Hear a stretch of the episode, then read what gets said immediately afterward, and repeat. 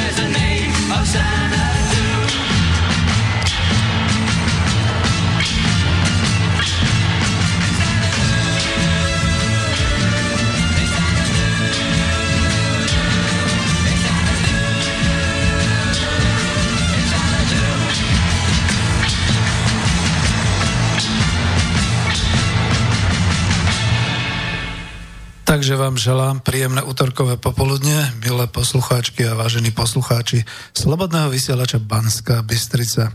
Z bratislavského štúdia Slobodného vysielača Banská Bystrica sa vám opäť prihovára Peter Zajac-Vanka, inžinier, ako ma to kedysi v začiatkoch takto pomenoval Miroslav Zucha, keď ma uvádzal do tejto relácie Ekonomická demokracia.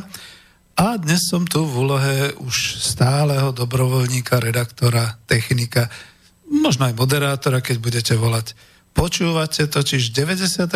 pokračovanie relácie Ekonomická demokracia a je 19.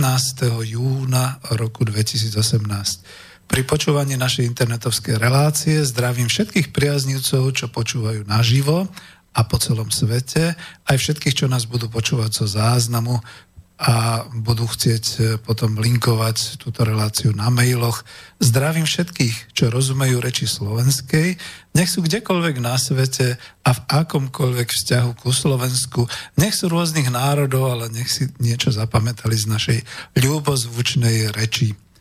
A pokúsim sa urobiť túto reláciu kontaktnou, takže ak budete chcieť, kľudne po nejakom takomto oznámení, však uvidíte, volajte na telefónne číslo, ktoré je sem na mobil do Bratislavy 0950 724 963. Ja sa vždy tak vykloním, aby som videl a je zapnutý, takže všetko v poriadku. alebo nám mailujte na adresu elektronickú studio@slobodnyvysielac.sk, prípadne ak počúvate cez web stránku Slobodný vysielač, tak kliknite na zelenú ikonku otázky do štúdia. Som tu dnes v relácii sám, takže to bude sprevádzanie témou v relácii a tou je dnešná téma, aký je odraz skutočnosti a obraz vykladaný expertami a politikmi o slovenskej ekonomike. Ja to potom ešte raz opakujem, ale než sa rozbehneme, poprosím o pozornosť poslucháčov, ktorí počúvajú reláciu teraz naživo. Aspoň si vyskúšame, či nám potom funguje mobil, ale mal by fungovať. Je to súťaž. Súťaž o knihu Ekonomika po kapitalizme, mám ju tu. Nechcem povedať, že prvý telefonujúci vyhráva knihu, ale nominuje sa okamžite do súťaže s tým, že potom bude dôležité aj samozrejme správne uhádnuť to, čo bude treba. No a ak to bude adresa na Slovensku, dostanete knihu dobierkou. Pokiaľ budete volať na územie Slovenska, mimo Slovenska, tak budete mať tú knihu rezervovanú buď tu v štúdiu v Bratislave alebo v Banskej Bystrici. Kedysi sme mali na zakliknutie na webe na tej lište také, že obchod, a tam bolo možné povedzme aj knihu Ekonomika po kapitalizme si obstarať. No, takže súťaž. Skúste si obrázok, ktorý máte v avíze, zväčšiť a pozorne sa naň zadívajte. Čo vidíte na obrázku? Ja opakujem súťažné podmienky a otázku. Na avíze máte kreslený obrázok. Skúste si ten obrázok zväčšiť, pozorne sa naň zadívajte a potom prípadne zatelefonujte do štúdia a povedzte, čo na ňom vidíte. A bol by som radšej, keby ste zatelefonovali, lebo maily samozrejme potom pozriem tiež, ale toto dávam na taký začiatok, kým sa rozbehneme a teda je to také moje, taká upútavka, že poďte, pozrite sa a budeme spolu dumať. Takže ešte raz zopakujem preto telefónne číslo 0950724963, ak budete volať zo zahraničia, pozor na volačku na Slovensko. No a ja budem zatiaľ teda pokračovať v téme a tá téma. No, inšpirovala ma jedna vec. Minule som mal na klube národohospodárov profesora Jaroslava Husára a on tak veľmi pekne prezentoval a hovorili sme o jeho diele Aj ekonómia je veda. A ja sa teraz do toho odrazím a toto bolo pre mňa inšpiračné. Keď sa povie ekonómia, a dávam ju do úvodzoviek iba pretože to chcem zvýrazniť, že toto je názov tej vedy. Je to veda a je tvorcom obrazu o fungovaní ekonomiky. Obraz je model skutočnosti. Obraz súhlasí alebo nesúhlasí so skutočnosťou. Je pravdivý alebo nepravdivý. Správny alebo nesprávny. Ja v podstate citujem teraz priamo z diela pána profesora Jaroslava Husára, myslím, že to bola strana 8, Aj ekonómia je veda. V relácii však chcem hovoriť trošku ďalej a o tomto. My sa dávame oklamať často vysvetľovaním obrazom, alebo obrazom, ktorý vysvetľujú iní, obrazom sprostredkovaným vykladačmi v úvodzovkách, vykladačmi ekonómie, pretože nemáme informácie o skutočnosti. Bežný človek nemôže mať informácie o skutočnosti. Tá skutočnosť je tak rozsiahlá a zložitá. Môže mať informácie o sebe, o svojom živote, o živote svojej rodiny, o živote na svojom pracovisku, prípadne vo svojom okolí, ale to ostatné už len dostáva sprostredkovanie. Pretože my ten obraz, ktorý odráža skutočnosť, možno vidíme inak. A aj v ňom musíme inak žiť. Každý môže realitu vnímať inak. Žiaľ, politici nám už ukradli aj ekonómiu, a teraz som váhal, či to ukradli do úvodzoviek, ale radšej, aby som nebol poťahovaný. A ekonómovia sa v súčasnosti snažia, aby ekonómia bola politikou. Politikou zneužívanou politikmi A v tej svojej knihe Ekonomika po kapitalizme, žiaľ, už som skonštatoval, že ekonomia rovná sa politika.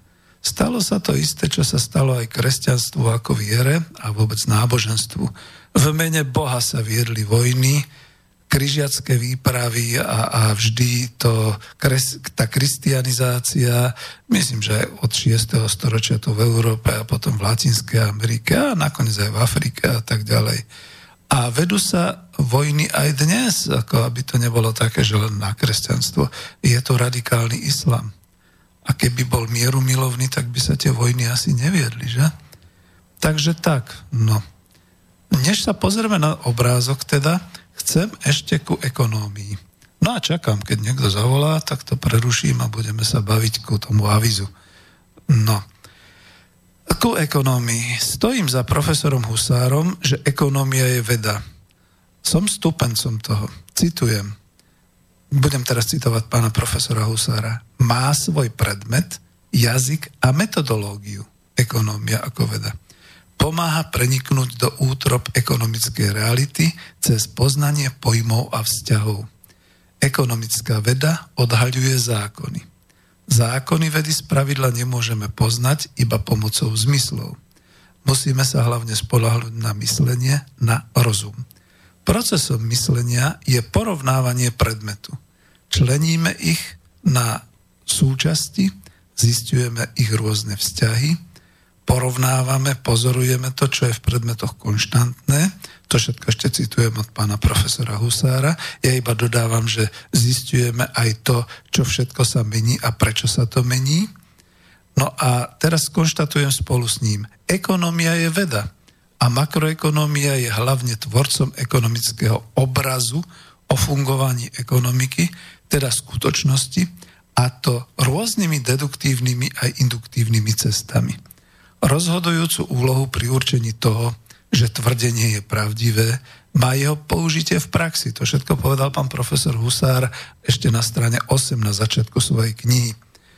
Ešte sa mi žiada dodať, že deduktívne metódy sú, že si myslíme a myslením dôjdeme k určitému poznaniu skutočnosti. Alebo aspoň k nášmu názoru, že niečo poznáme. Ak by som vás zabával, stále ešte rozmýšľam o tom telefóne, tak by som potom povedal, že deduktívna metóda je to, čo sme mali kedysi na britskej Open University o mysliteľovi, ktorým bol Krocan, bože, jak sa to povie po slovensky, Krúta, Krocan, ani za Boha ma nenapadne, že je to Moriak. Tento Moriak totižto žil celý rok zavretý v tej svojej klietke alebo v tom svojom výbehu, aby nenamietala sloboda zvierat. Bol veľmi dobre krmený, bol veľmi dobre mastený, bol veľmi dobre ošetrovaný.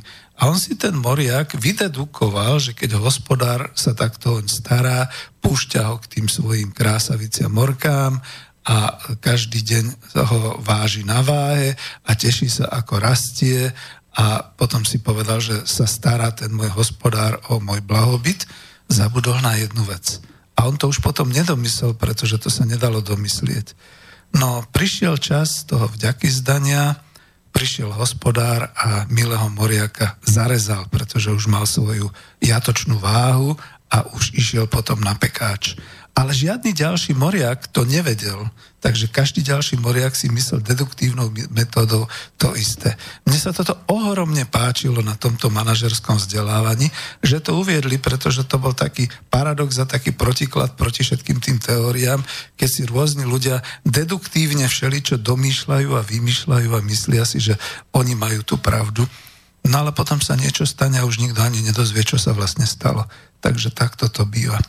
No a induktívne metódy, to sú tie, keď pozbierame fakty, alebo keď fakty a rôzne trčiace signály poskladáme do určitej skladačky a uvidíme cestičku, ktorú vieme potom pomenovať. Že je to teda takéto vytváranie obrazu z toho odrazu, ktorý sme my videli niekde v teréne. No, je to len pre komplexné vyjadrenie, že ešte okrem ekonómie ako vedy je tu aj ekonomika. A ekonomika je potom tá realita hospodárskych vzťahov a javov. To sú tie toky financií, vstupy a výstupy vo výrobe. Zase pán profesor Husár dokázal v makroekonomii z toho urobiť tie veľké, obrovské input a output vzorce a teda tabulky celej ekonomiky, povedzme sveta alebo ekonomiky republiky a podobne. A to už je, povedzme, ucelený obraz určitého hospodárskeho odvetvia. Napríklad existuje ekonomika priemyselnej výroby, ekonomika poľnohospodárstva, ekonomika zahraničného obchodu, alebo chceme tým, povedzme, vyjadriť určitý ucelený obraz napríklad hospodárstva danej krajiny, alebo ako krajiny ekonomika Slovenska, ekonomika sveta, dnes je to globálna ekonomika, ekonomika Prešovského kraja, ale povedzme aj zase určitých odvetví, napríklad ekonomika družstiev, ekonomika globálnych korporácií. Je to fascinujúce a zdieľam nadšenie pána profesora Husára.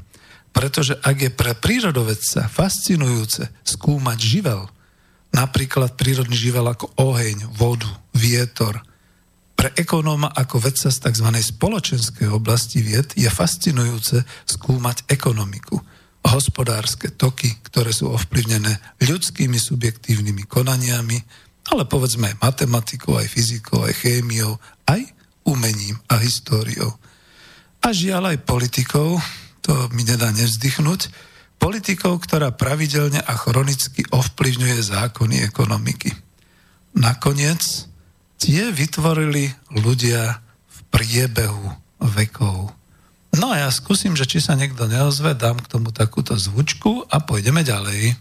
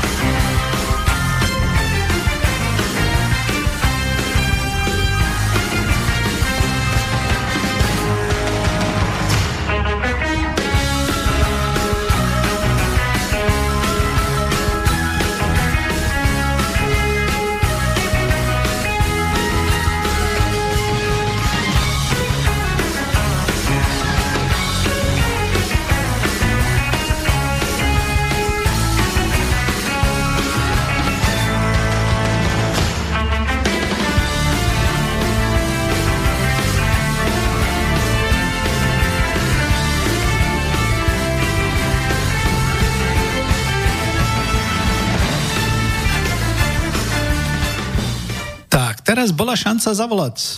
Zavolajte, budem to jak v tých televíznych reláciách. Volajte hneď, získate knižku. Ale ak aj nezavoláte, ja som si skontroloval maily, zatiaľ nič, ak uvidíme počas priebehu.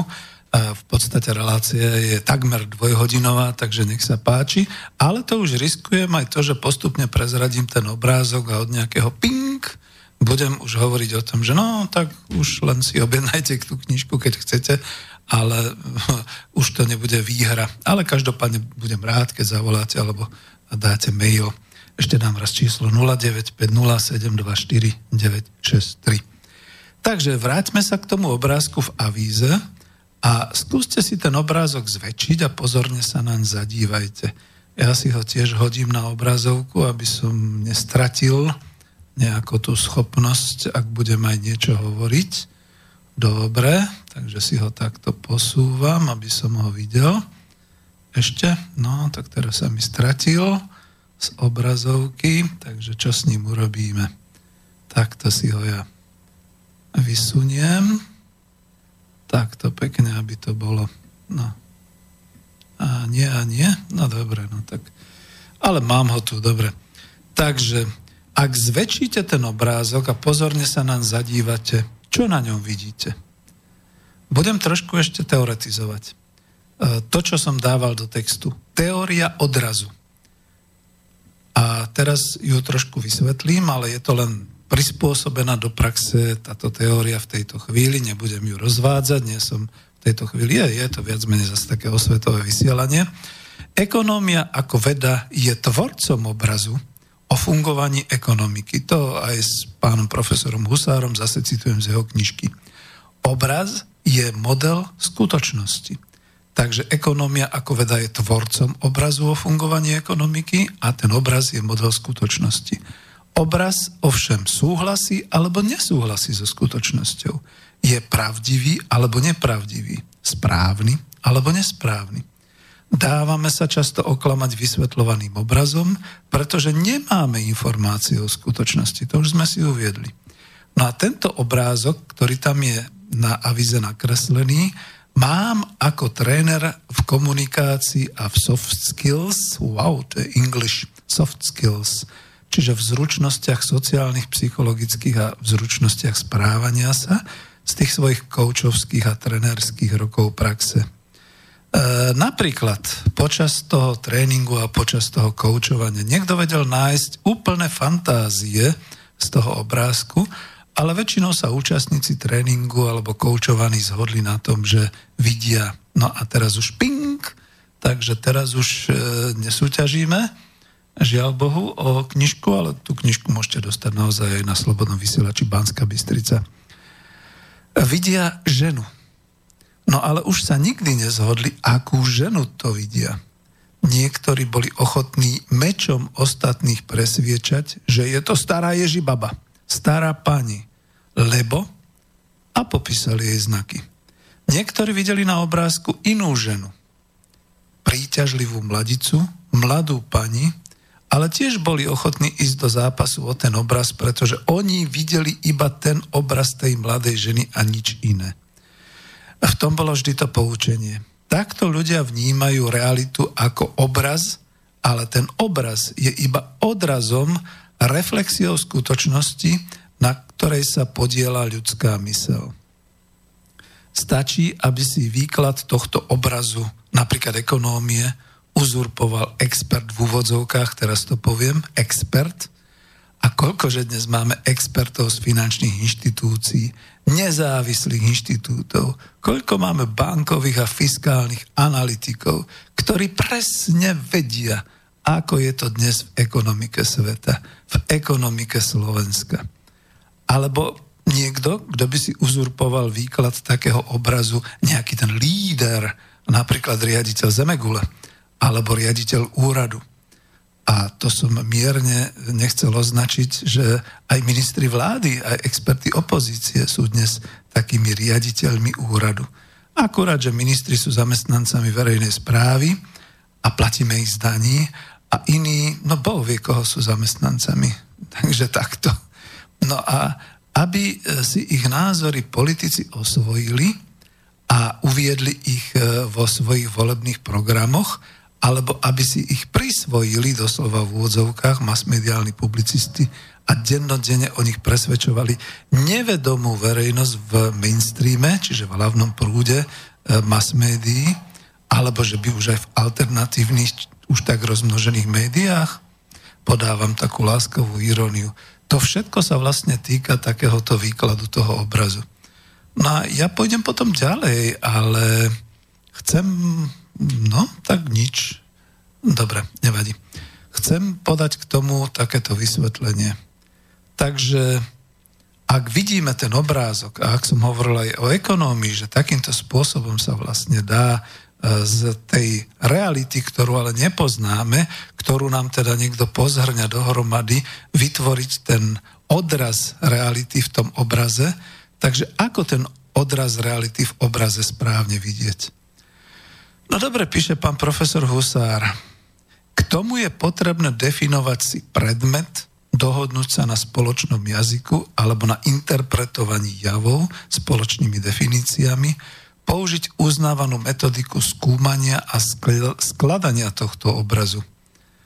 Takže o tom to je a ja potom použijem ešte niečo a takúto metodiku, ale tak neviem, no tak keďže ste nezavolali, tak zatiaľ to nechám na také voľné plynutie a skúsim vás zabaviť, povedzme, naozaj tým vysvetľovaním toho obrázku, ak to nebude pre vás nudné, ale tak je to osvetové vysielanie a keď si to tak spomeniem, tak zhruba taký ten dvojdňový seminár aj s inými samozrejme rôznymi tými tréningami a prípadovými štúdiami stál povedzme 20 000 korún českých.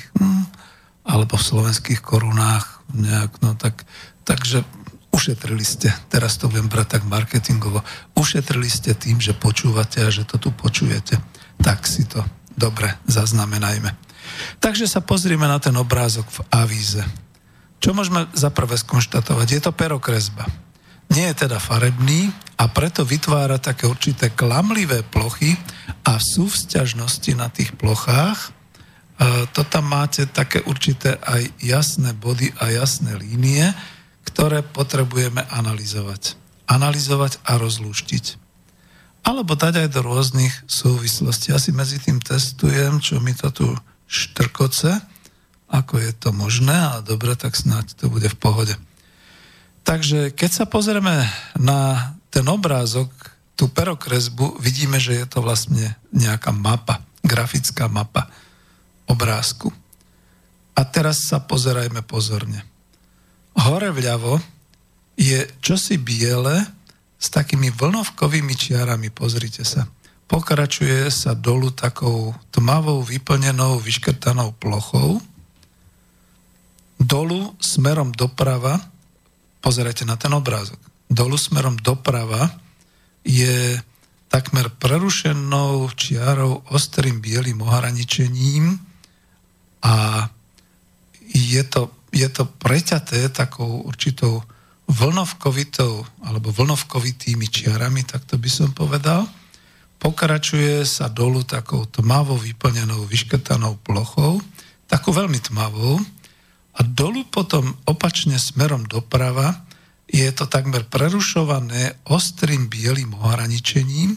Je to preťaté takou ostrou, to biele ohraničenie, keď sa pozrete, slovne to uvádzam, je preťaté takou ostrou vodorovnou čiarou. Pokračuje to potom stredom hore zas takou ohraničenou bielou plochou s určitými výraznými kresbami a bodmi. A teraz je otázka, čo to je vlastne. Smerom doprava a nahor je to zas čierne ako uhol.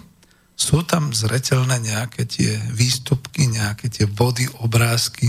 Ťažko definovať, čo je to v tom výstupku. Výron sopky alebo vtáčie pero. To je potom naozaj hore vpravo na tom obrázku. No a to je to.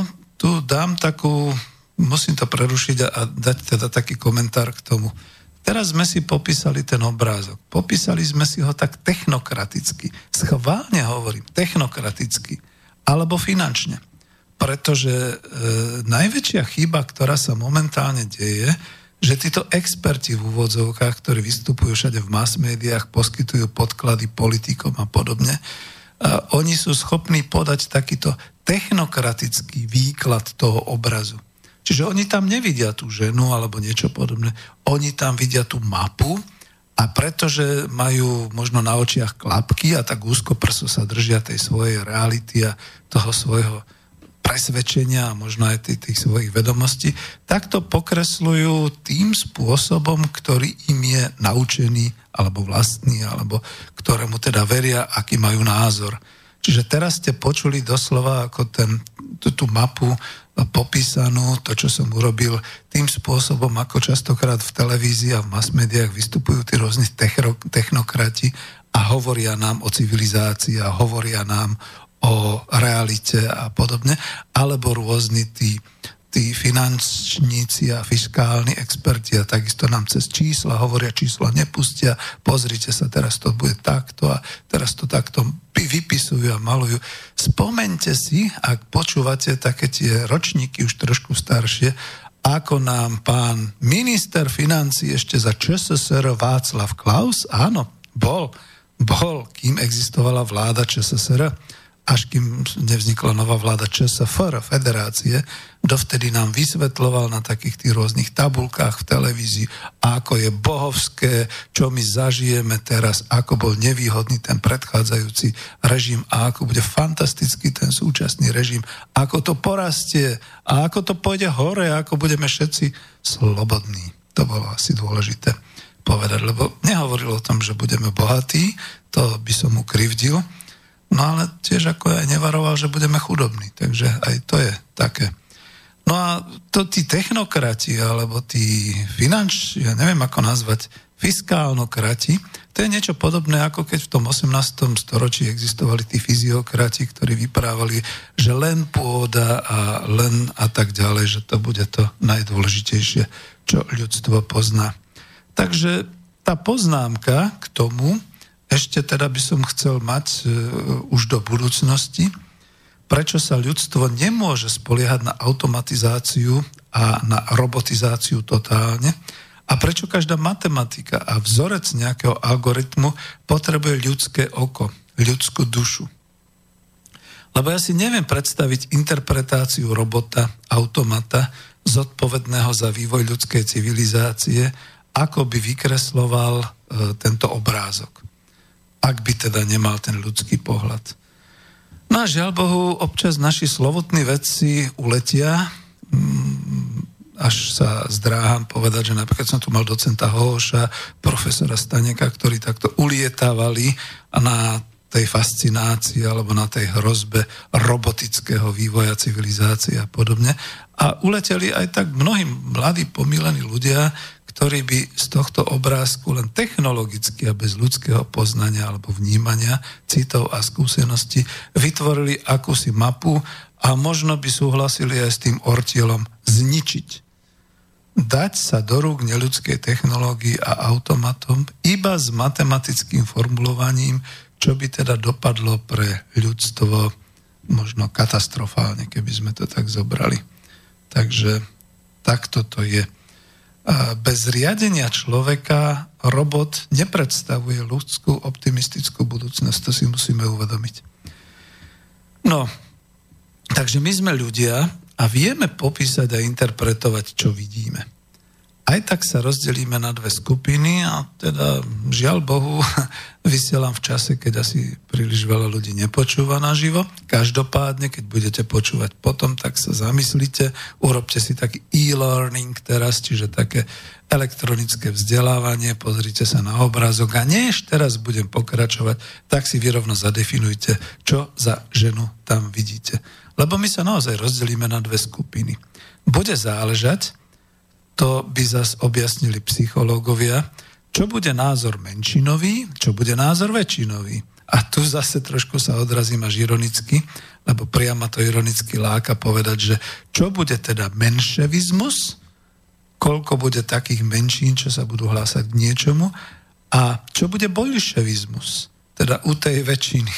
A smejem sa kvôli tomu, že vidíte tu, zároveň aj dávam najavo, aj ako ekonóm a v relácii ekonomická demokracia, ako je to veľmi jemné, alebo ako by som povedal, ako to stojí vyslovene na veľmi piesku, keď sa vypráva a keď sa ide bojovať za práva väčšiny, za práva menšiny, za väčšinu, za menšinu a za takéto veci, pretože tá realita môže byť úplne iná, len vždy je dôležité, kto sa dostane čo najviac, ako kedysi sa hovoril, kto najviac kričí a kto najviac prekričí tých ostatných, tak tým pádom akože tá väčšina alebo menšina, že? Takže na tom obrázku oblasti a línie sme si technicky popísali. Máme mapu čierno-bielu toho obrázku. Poďme mi tú mapu reality naplňať našim úsudkom. No a teraz vás zase poprosím, pozrite sa na obrázok a čo uvidíte na tom obrázku? No škoda, aspoň jeden by sa mi bol zišiel, čo by bol povedzme zavolal a povedal by, pán Zajac, ja tam vidím starú ženu. A druhý by zavolal, pán Zajac, ja tam vidím mladú ženu, ten druhý nemá pravdu. Je mi úplne jasné. No a teraz by som ich musel posúdiť. Vidíte, aj o tom je sudcovstvo, a takisto ako justícia na základe dohodnutých pravidiel a dohodnutých určitých kritérií rozoznáva tú spravodlivosť. Takže čo teraz? Ako to posúdiť? Takže budem postupne. Takže máme mladú ženu, starú ženu. Aby my genderisti teda nevyčítali, tak po tou starou ženou si budem rozumieť, povedzme naozaj, svoju babku, aby už je nebohá, tak aby som si na ňu aspoň spomenul. A potom mladou ženou si budem spomínať na svoju manželku alebo svoju dceru. Takže zostane to v rodine a nikto sa nemusí rozčulovať, že niekomu krivdím. hej? Že nedodržiavam gender rétoriku. Takže mladá žena a stará žena na obrázku. Čo je zreteľnejšie? No, ľudia sa častokrát podľa tých svojich všetkých psychických schopností a podľa toho svojho videnia sveta prikláňajú k tomu, že vidia na obrázku starú ženu. Prečo? No vidíme jej do tváre. Má trochu sklonenú hlavu s vystupujúcou bradou. Všímate si? Áno, pozrite sa. Na tvári má mohutný nos, taký ten široký, trochu pripleštený. Má vpadnuté oči, to sú tam také tie prvky, také čiaročky, s tmavými kruhmi pod očami, prísne úzke namaľované pery. Poznáte to. Taký človek niekedy už sklamaný, zdrtený, alebo jednoducho taký, že už má také tie úzke pery prísne a má to namaľované, čiže že? Máte to tam. Má čierne vlasy, alebo takú čiapku, čiernu, pokrývku hlavy má ešte niečím takou prekrytú, takou nejakou šátkou, možno takou nejakou, neviem ako to nazvať, takým šálom. No a áno, má tam čosi ako vtáčie pero, tak vystrčené von nad hlavu. Hrdlo tejto starej žene nevidieť, ani uši jej nevidieť. A má na sebe nejaký ťažký kabát, taký tmavý kabát, že? Takže už je to jasné. Vidíme obraz starej ženy, starej bosorky. Tak. No a ja k tomu ešte dodám, že sociologicky, keďže mám svoju skúsenosť, niečo som prežil, tak sú to znaky starej a zrejme podľa pohľadu zlostnej alebo možno aj smutnej ženy. Typnem si vdova. A možno naozaj aj bosorka. Takže takto. No a teraz neviem, či to predeliť. Telefón nie je, som sa na to trošku spoliehal, tak budem pokračovať. Mladá žena. Ako teraz môžem vlastne vysvetliť ľuďom, že ja tam vidím mladú ženu? Veď už mi neuveríte, lebo mass media, televízia, politici, všetci tvrdia, ironicky to poviem, že tam na tom obrázku, to je ten obraz sveta, vidíte starú ženu. Tak už teda neblbnite a poslúchajte nás, lebo my urobíme opatrenia, ako s tou starou ženou, ako to má vyzerať. No a ja teraz prídem ako taký mladý revolucionár, extrémista, ja ešte neviem, ako sa všelijako nazvať, a poviem, že tam je mladá žena. Oni povedia, čo? Ty jeden opozičník, čo? Ty jeden, ty chceš našu vládu, ty chceš nás zbaviť moci. My tvrdíme, že tam nie je žiadna stará žena, že tam nie je žiadna mladá žena, že tam je stará žena. Čo si to ty dovoluješ? A ja napriek tomu poviem, no ale ja tam vidím mladú ženu. A teraz začnem dokazovať na tej istej perokresbe, na tej istej mape znaky, ktoré vidím ja, a začnem ich presviečať. Mimochodom, tu dám tú poznámku z toho školenia. Keď sme to takto odhadovali, tak väčšinou, povedzme, keď bolo v skupine, povedzme, 15 ľudí, tak 13 ľudí sa naozaj stotožnilo s tým, že tam je stará žena, lebo aj sami možno na to došli, aj som im to ja takto pekne vysvetlil, a vždy sa našiel, povedzme, jeden, maximálne dvaja, ktorí hovorili, no a ja ju tam nevidím. Mne sa zdá, že je tam niekto iný. Ty, počúvajte, není to taká mladšia? Vidím to ja dobre a tak, také tie pochybnosti. No veď to je práve to je tá psychológia aj v tom obraze a v tej ekonomike. Takže čo potom? No ale keď som vysvetlil ten druhý obrázok, situácia sa zmenila. Takže mladá žena, idem vás presviečať. Ja vidím tvár mladej ženy tak trošku z boku, odzadu a tak z pravoboku. Vidíte jej ušľachtilé línie, krásnu kresbu čelusti a líca. Mladé líca, mladú čelusť, že? Žiadne vrásky a skôr taká ako, no tak naozaj tak 20, 25 maximálne, 30 maximálne. Nožtek je iba naznačený, pretože je otočená smerom tak odo mňa. Mihálnicu má takú pekne zvýraznenú čiernu nad okom. Uško, také nežné uško pod čiernymi vlasmi, že? No, neviem, už uvidíte. Na hlave má čosi ako šatku. nad vlasmi má také vtáčie pero. Mimochodom, tu v tomto prípade jeden spoločný znak obidve skupiny, ako áno, je tam to vtáčie pero. Málo kto v tom videl výron, ja neviem, sopky alebo čokoľvek ďalšie, tak to vtáčie pero bolo takým pojítkom. Na tom sa dalo zhodnúť, že obidve skupiny to tam vidia. Čiže keď mala táto mladá žena na hlave čosi ako šatku a nad vlasmi také vtáčie pero, poďme ďalej, na hrdle, po jej tvári, keď sklzneme dolu, má taký nejaký čierny náhrdelník. To je také, no je to také šik, jak sa hovorí v móde. Takže už vidíme pôvabnú mladú ženu. Na ramenách je oblečená snáď do kožuchu, dalo by sa tak povedať. A teraz, keď si ju ešte raz pozrieme, tak teraz znova do toho vložíme aj tú našu sociálnu skúsenosť a teda to, prečo sme ľuďmi v nejakej našej spoločnosti a máme skúsenosti. Toto, čo vidíme, sú znaky mladej dámy vychystanej do spoločnosti. Ja si tipnem, to bude spoločnosť 19. storočia, alebo herečka, možno továrnikova dcéra. Sociálne to teda viem nejako zaradiť. No a teraz, to je to dôležité. Kto vidí mladú dámu? Ruky sa zdvihli, väčšinou na tých školeniach a skoro všetci, 19 ľudí, hlasovali, že vidia tam tú mladú dámu. A teraz zase sa našiel jeden konzervatívec, ktorý hovoril, ale ja tam vidím tú starú, veď mi to neberte, ja to tam vidím. No tak teraz nastal problém, takže po jednom vysvetlení stará dáma, po druhom vysvetlení mladá dáma. To je zmetok. Ako to je teda? Tak som potom musel povedať tú základnú otázku. Kto vidí obe? A teraz sa tak navzájom rozbehla komunikácia, presviečanie a po nejakých tých pár minútach sa všetci zhodli na tom, áno, vidíme ich obidve. Vy ste koťuha, pán Zajac. Vy ste nám to teda takto. No, je to tak. No, takže dáme si k tomu pesničku a budeme pokračovať. Možno potom bude aj nejaký kontakt. Yep.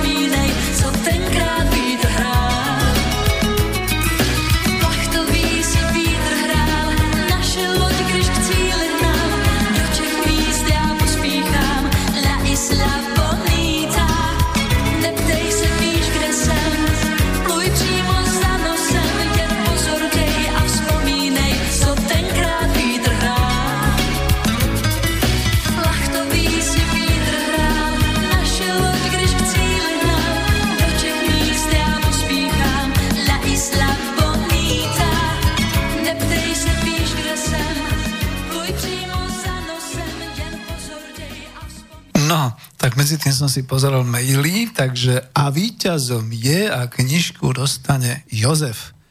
Lebo Jozef napísal, mám jeho adresu mailovú, tak mu potom odpíšem, má nárok získať na dobierku knižku.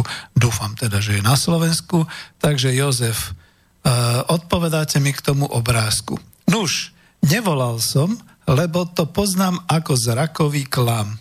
No videl som tam mladú ženu. Vedel som, že tam je aj iná tvár, no neobjavil som ju, až neskoršie som videl tiež bosorku.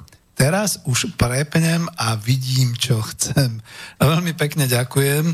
A samozrejme, to je práve, máte možno pravdu, že zrakový klam, a je ich teda veľa, ale tento zrakový klam sa konkrétne dá naozaj používať na to vysvetlenie aj o ekonómii, o tom, ako sa vytvára určitý obraz, odraz reality a na základe ktorých prvkov. Takže ja keď to teraz zhrniem, a ďakujem veľmi pekne, Jozef, my si potom ako ešte napíšeme, možno už máte tú knižku, keď nemáte, dobre, tak vám ju pošlem samozrejme. Spolok pre šírenie národohospodárskeho rozvoja vám ju pošle, samozrejme. No, takže teraz, keď to tak zhrniem, tak je to naozaj o tom, že hociaké tvrdenie, ktoré človek dá určité realite, by mal mať podložené nejakými faktami, nejakými údajmi, a tie údaje by ešte teda mali byť všeobecne známe, alebo aspoň teda vysvetlené, kým by sme sa dostali k tomu posúdeniu a k tomu interpretovaniu reality. Veľmi, veľmi dávno, kedysi ešte na začiatku, možno ešte v roku 2016, keď teda, povedzme, stúpenci priamej demokracie, a jeden z nich ma veľmi obvinil, že nie som až taký nadšený stúpenec priamej demokracie, keď, povedzme, práve v ekonomickej demokracii a v tej zamestnaneckej samospráve bude fungovať aj tá priama demokracia. Ja som namietal túto jednu skutočnosť a túto odbornú vec. Než sa bude o niečom hlasovať, než bude možné nejaké referendum uskutočniť, než bude možné sa dohodnúť na tom, že čo sa odsúhlasí takto napriamo, to aj bude platiť. Bude potrebné, aby všetci ľudia, všetci tí účastníci hlasovania, všetci hovorili tým jedným jazykom a poznali tú realitu tak, ako som ju teraz vysvetľoval, naozaj v tom, že aby sa nedali nikým oklamať, ovplyvniť, zmanipulovať. Pretože zmanipulované rozhodovanie v priamej demokracii bude ešte horšie ako v tej našej dnešnej nedokonalej demokracii, alebo možno bude podobné ako v rôznych tých totalitných záležitostiach. No vidím, že mi tu ide nejaký žltý expres, bude musieť potom zavrieť dvere, takže dobre, na to až tak veľa počuť nie je. No a toto, čo som teraz hovoril, ďakujem, Jozef, spojím to s takýmto príbehom, pretože chcem to dať do tej praxe. Budem na nejakom pracovisku a povedia mi: Zajac, choď do tej miestnosti, sedí tam žena a ty si náš zamestnanec, budeš sa musieť s ňou baviť celú pracovnú zmenu. A ja pozriem a vidím tam starú Ježibabu. No, asi budem emotívne dosť naštvaný, znechutený, budem odporovať, budem sa brániť, okamžite si vytvorím nejaký predsudok voči Ježibabe a veľa, veľa energie a ľudskej duševnej síly ma bude stáť, aby som pristupoval k žene ako k starej dáme, ako k človeku, ktorý potrebuje možno len kontakt, možno hovoriť, ktorý je nejakým spôsobom zákazníkom a užitočný. Vidíte, toto sa dá pripúšťať na takýchto tréningoch. Teraz hovorím verejne v alternatívnom rádiu. Všetci budú na mňa naštvaní, že čo to vyprávam. Ale takto to je tréningová podstata. Tu treba povedať aj jednu, aj druhú stranu, aj paradoxy. Toto je dôležité.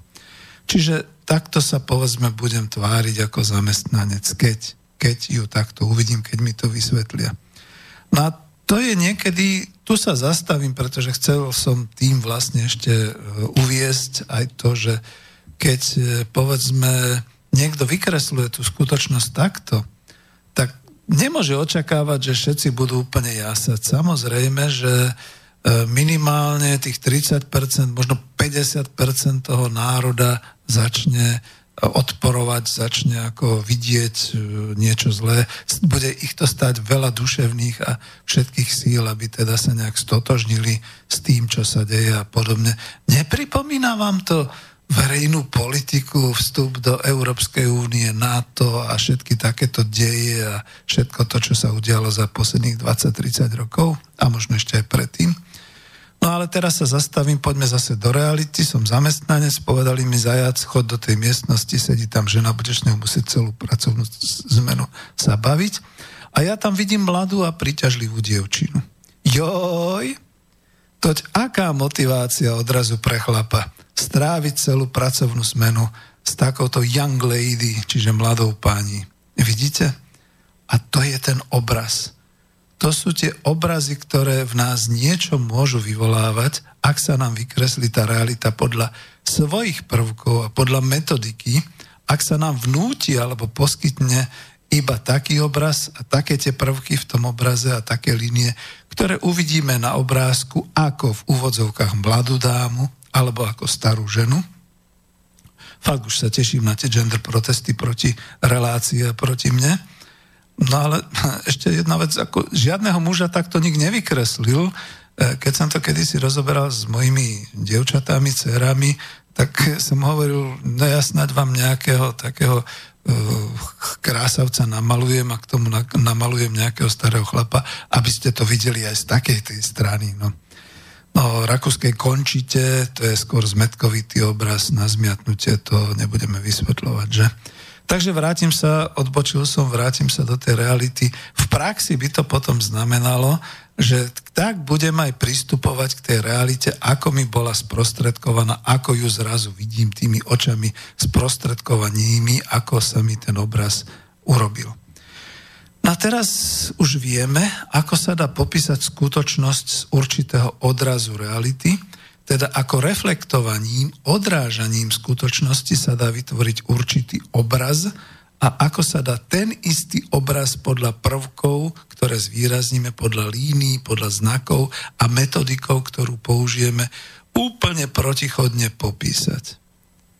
Je to naozaj ako v popise súčasnej situácie v ekonomike a v definovaní, v subjektívnom popise ekonomie, ak to niekto chce a potrebuje. A mne sa zdá, že dnešná politika aj tí hýbatelia sveta z pozadia veľmi, veľmi potrebujú ukázať obraz sveta i ekonomiky podľa svojich kritérií a potrebujú, aby sme ho tak vnímali. Toto platí aj o Slovensku a slovenskej ekonomike. A pretože máme prvú hodinku, dám ďalšiu pesničku.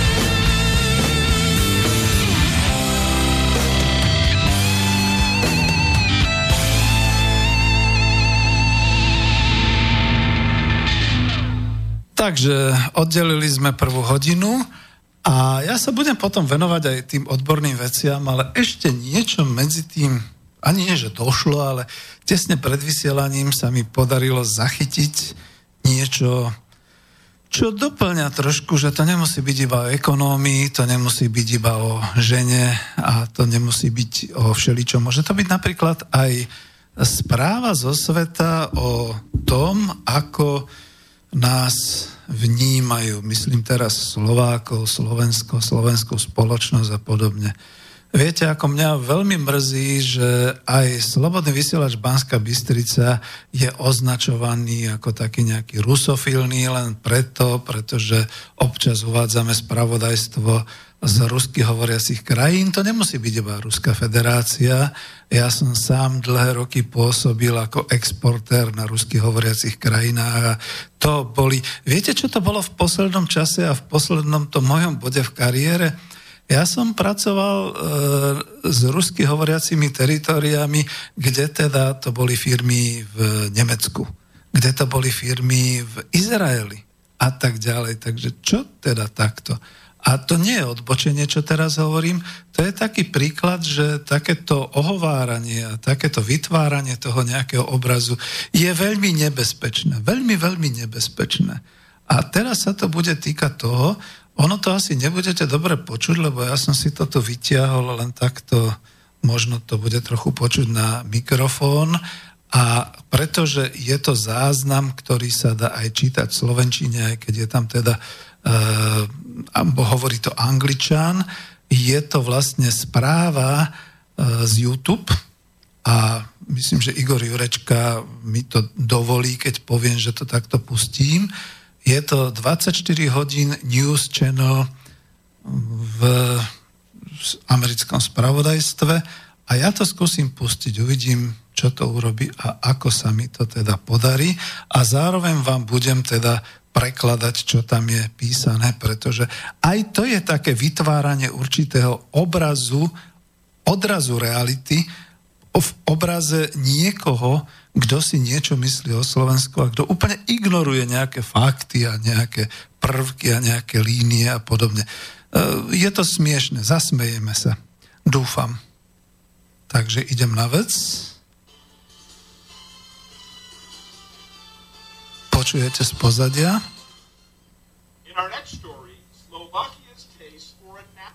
Tak, a teraz začnem prekladať. 24 News píše... Borovička causes deforestation in Slovakia. Čiže borovička spôsobuje odlesňovanie Slovenska. A teraz ten preklad, ktorý tam je.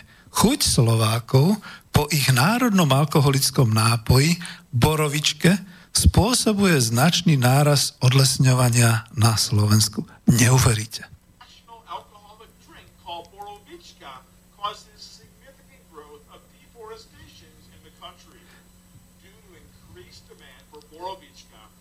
Skúsim ho prekladať, ale to je tam písané, to ja neprekladám.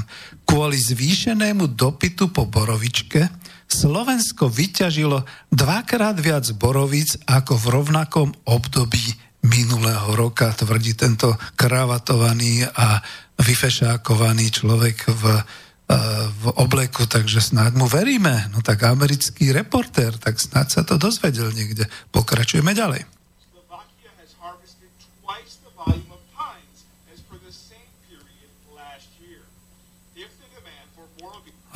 Už to ide ďalej. V prípade, ak sa dopyt po borovičke nezmení, Slovensko bude nútené borovice pre produkciu borovičky importovať už v roku 2024. Ináč je tam taká mapa Slovenska, že Slovakia. Takže uviedli fakt. Nie je to Juhoslávia. Pokračujem v tom, čo píšu. Drevospracujúci priemysel na Slovensku zamestnáva viac ako 4% z celkovej pracovnej sily. Dokumentujem ja, že to je neuveriteľné, že sa používajú presné čísla. Pokračujem v preklade. Predpokladá sa, že toto číslo narástlo o 1% v priebehu narastie o 1% v priebehu nasledujúcich 3 rokov. Vidíte, ako sa narába s faktami.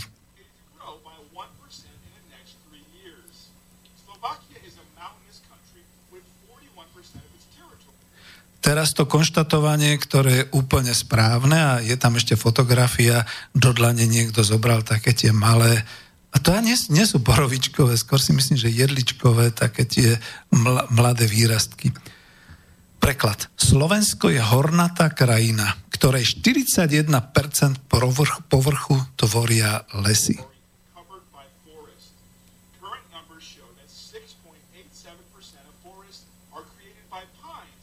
Prekladám. Aktuálne zastúpenie borovice, ktorá je potrebná na produkciu borovičky, je 6,87%.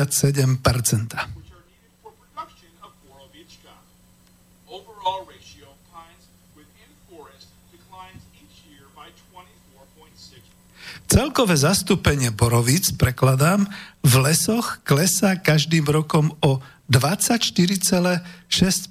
No tu sa nezdržím komentára, to znamená, o 4 roky sme holí.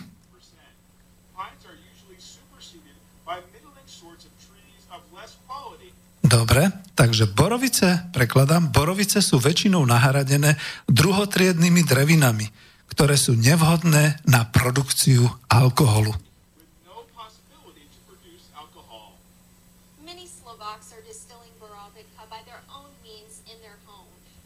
Takže mladica nám tu z pozadia, je to taký možno typický obrázok, neidentifikoval som, čo je za jej chrbtom, je tam nejaký kostol a druhá kostolná väža a taký vršok, takže by to vyzeralo ako Slovensko, tak je tam popísané zo správ. Množstvo Slovákov si vyrába borovičku v domácich páleniciach, ktoré sú vo väčšine prípadov ilegálne.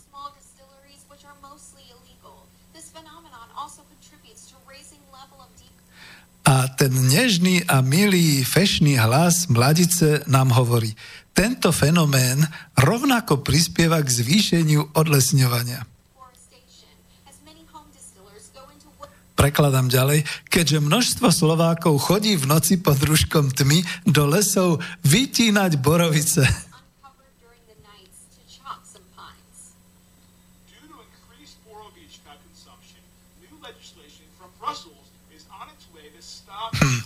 No musím to prekladať. Kvôli zvýšenej konzumácii borovičky, a za jeho chrbtom je obraz takého hynúceho lesa a rúbaniska, kvôli zvýšenej konzumácii borovičky musel Brusel prijať novú legislatívu, aby zastavil odlesňovanie na Slovensku.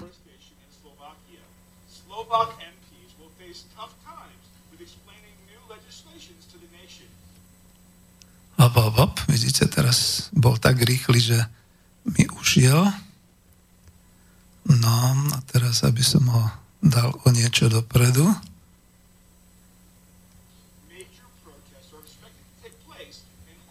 Kdeže si? Prepáčte, ja to naozaj tvorím priamo. Takže, dobre, ešte raz si to pozrieme. Viete, kým to teda dobehne, tak poviem asi tak, že po tomto vysielaní a po tejto správe skúste veriť nejakému televíznemu vysielaniu. Naozaj skúste veriť. Ja by som bol veľmi rád, lebo ako sa dokáže narušovať dôvera po tom, čo oni hlásia o Iraku, Sýrii, o Rusku a o všeličom ostatnom. Takže nadviažem na to, kde to skončilo, že pod rúškom tmy chodia Slováci vytínať borovice, aby mali alkohol. Ešte raz to zopakujem, kvôli zvýšenej konzumácii borovičky musel Brusel prijať novú legislatívu, aby zastavil odlesňovanie Slovenska. Slovenskí politici budú čeliť veľkej výzve, ako vysvetliť novú legislatívu obyčajným ľuďom.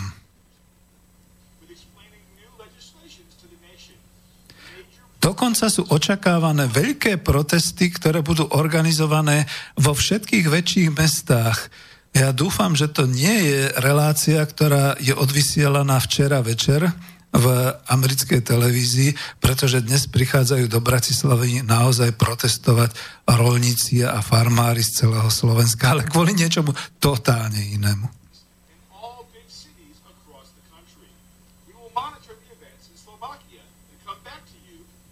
Situáciu na Slovensku budeme monitorovať a čoskoro sa ohlásime s novými informáciami. To bude asi záver.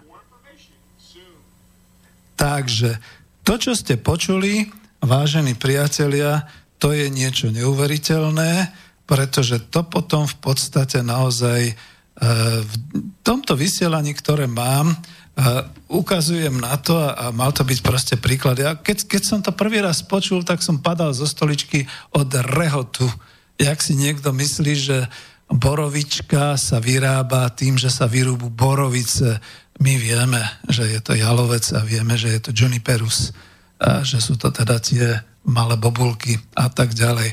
Ale že toto Američania takto svetosvetia aj so všetkými týmito faktami a so všetkou tou plnou silou a podporou takto tvrdia do televízie a že to teda preberá americká verejnosť, to je niečo neuveriteľné. Prosím vás pekne, po tomto vysielaní budete ešte vôbec veriť niečomu, čo na vás kukne z televízie? A pritom vidíte, to je presne to, o čom od začiatku relácie hovorím. Fakty, prekrútené fakty, použitie presných čísiel na nepresné informácie, na nepresné vzťahy, použitie vzťahov, ktoré sú absolútne, kde ignorujú skutočnosť, kde ignorujú vôbec to, že prečo a ako Slováci odlesňujú svoje lesy, aj to nie je pravda. Ale je tam aj popis, že koľko lesov sa zničí ročne a ako to doplňa.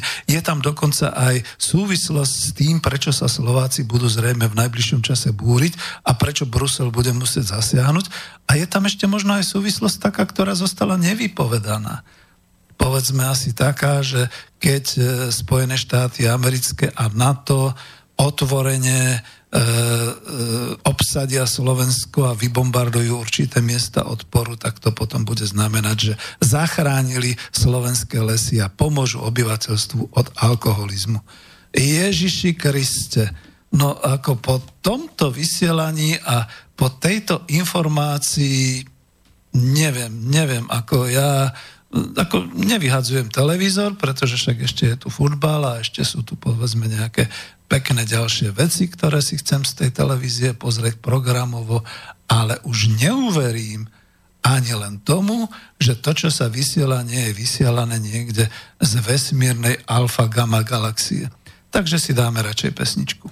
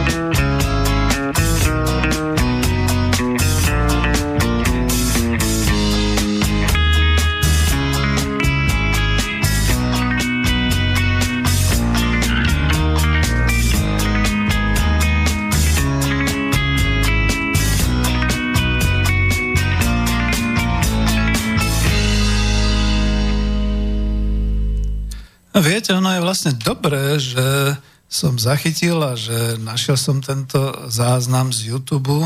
Ďakujem teda Igorovi Jurečkovi, dokonca aj za to, že to je tak pekne preložené.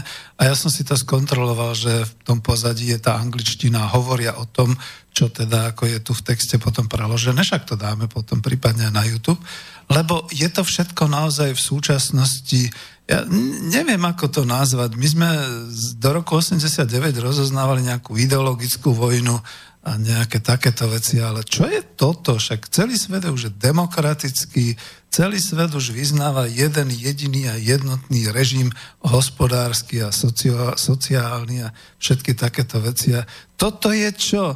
Toto kto potrebuje takéto ignoránstvo, takéto, ako veď, to je skutočne, ono to naozaj potom je také, ako keď bojuje moravská, česká ekonomka Ilona Švihlíková, aj Jan Keller, český sociológ, voči tomu, aby sa nehovorilo o tom, že Gréci sú lenivci a prežerali všetko a podobne.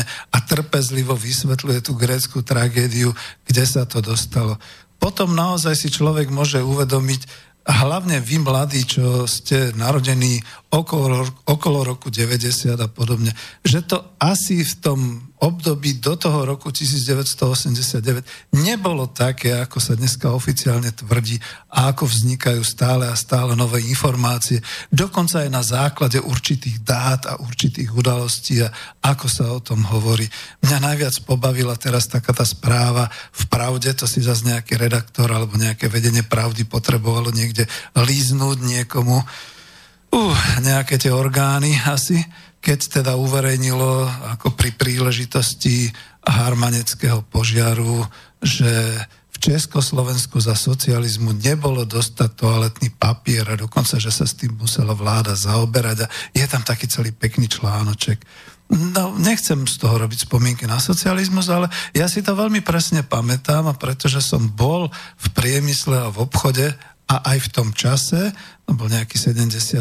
ja neviem, či tretí, či koľky, tak môžem potvrdiť, pretože aj otec ako ekonom sa o tom vyprával, že Československo bolo ešte dávno známe produkciou kvalitného toaletného papiera a že taký ten skladaný toaletný papier, ktorý teda mal aj odozvu v takej schránke, kde sa teda ten toaletný papier ukladal, bol vyrábaný v papírnách Štetí a ešte niekde a bolo to znárodnené a bol to teda naozaj národný podnik, ktorý toto produkoval. A v rámci toho plánovaného hospodárstva sa postavil nový závod, možno akože renovovaný v papierne v Harmanci, to je nad Banskou Bystricou, a že tento produkoval nové a povedzme, ja neviem, čím sa z roka na rok zvyšovala tá spotreba, tak to dosiahlo až nejakú spotrebu 55 miliónov, možno neviem, či to rátali na stočky, alebo ako je to v tom článku. A v skutočnosti teda sa vyrobilo len 37 miliónov a teda hľadali sa ďalšie možnosti. Tu by bolo potrebné, aby do takýchto faktov potom došiel nejaký bývalý technický riaditeľ, bývalý ekonomický riaditeľ, bývalý výrobný riaditeľ, generálny riaditeľ a aby tieto veci určitým spôsobom objasňoval. Nechcem povedať obhajoval. Objasňoval. Pretože áno, bol to prúser, pretože naozaj sa potom začalo hovoriť o tom, že ešte za socializmu ani toaletný papier nemáme a bože, aký sme my úbožiaci a podobné veci. Ale je zaujímavé, že po pomaly x rokoch, to není ani 30 rokov, toto vyťahol z ČTK nejaký redaktor Pravdy a dal to skoro ako hlavný hospodársky článok týchto novín, tuším za predchádzajúci deň, predvčerom alebo kedy to vlastne bolo takto uvedené. Totiž to je aj o tom, že samozrejme celá základňa papierovo-celulózového priemyslu v podstate až vtedy sa inovoval ružomberok, až vtedy sa spustila potom celulózka, myslím, že v Štúrove ďalšia celulózka a tak ďalej. Samozrejme, boli to investície a tak ďalej. Je zaujímavé, že dneska k tomu nedoplní nikto už takú informáciu, že no, je to asi podobné ako v súčasnosti, no pred Vianocami zlyhá zásobovanie vajec, potom sú tie vajíčka poprašované nejakým fipronilom, že a ľudia to jedia a majú z toho aspoň hnačky, keď už nič horšieho. No a potom je to také ako s tým máslom, že potom vlastne máslo zmizne s pultom a naozaj dôchodcovia v Lidli na to stoja rady hneď už ráno o 7, keď si chcú kúpiť máslo, a to máslo nehorázne rastie na cene. A prípadne ako je to s kurčatami, ktoré potom dovážame z Brazílie, také tie rozmrazené a zase zamrazené a také tie plné tých všelijakých tých. Veď ako dobre, tak ako takýto je svet, toto bola určitá udalosť. Ale teraz, keď to vrátim naspäť, už zatváram okienko spomienok na socializmu. Keď už teda niekto niečo chce hovoriť a vytvárať obraz skutočnosti, mal by to robiť plasticky. Mal by to robiť plasticky a keď už to chce robiť osvetovo, tak ako ja, tak by mal zdôvodniť a povedať, akú metodiku a na čo používa. Lebo ja sa chcem teraz, už máme pomaly poslednú polhodinku bude, ja sa chcem teraz ešte zamerať z toho, že keď už teda hovoríme o ekonómii a vysvetľujeme tie rôzne pohľady a tú metodiku, že ekonomia je veda a tak ďalej, tak v tej knihe Ekonomika po kapitalizme mňa tam inšpirovala taký ten model ekonomickej teórie, ktorý som uviedol potom do knihy v kocke, pretože David Schweikart, americký filozof z Loyola Chicago University, definoval také tie základné kritériá tej adekvátnej nástupnickej teórie v tom čase po kapitalizme. On to nazval ekonomickou demokraciou. Ja som si ešte nehal ten názov, nakoniec aj názov relácie ekonomická demokracia, ale chcel som k tomu v podstate pridať a urobiť takúto metodiku, metodológiu vedecky.